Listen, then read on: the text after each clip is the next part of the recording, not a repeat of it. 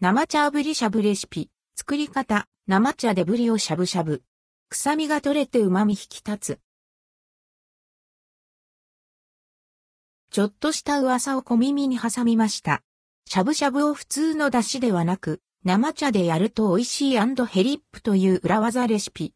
肉や魚の余計な油や臭みが落ちて、旨味が一層引き立つんだとか。今回はブリを使ったブリしゃぶで試してみたいと思います。生茶ブリしゃぶレシピ。材料用意するものはこちら。ブリ、刺身用 200g 白ネギ2分の1本大根、人参、春菊などお好みの野菜適量キリン生茶 700cc くらい、ポン酢適量。野菜は好きなものを入れて OK。白ネギはブリと合うので、嫌いじゃなければぜひ入れてください。今回は2人分として生茶を 700cc ほどを使いますが、鍋のサイズや人数に合わせて量は調節して。作り方白ネギを細く切って白髪ネギにします。その他の野菜も適当なサイズにカット。人参や大根は千切りにすると食べやすいです。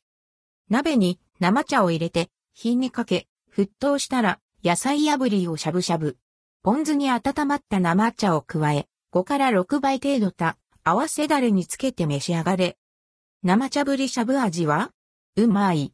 ふわっととろけるぶりの油の甘みが口に広がり、ほんのり香るお茶の旨みと心地よい渋みが後味をさっぱりさせます。生臭さも消え、しっかり油が乗ったぶりをたんまり食べても重たく感じない。生茶ぶりしゃぶ、思った以上に美味しくてハマりそうです。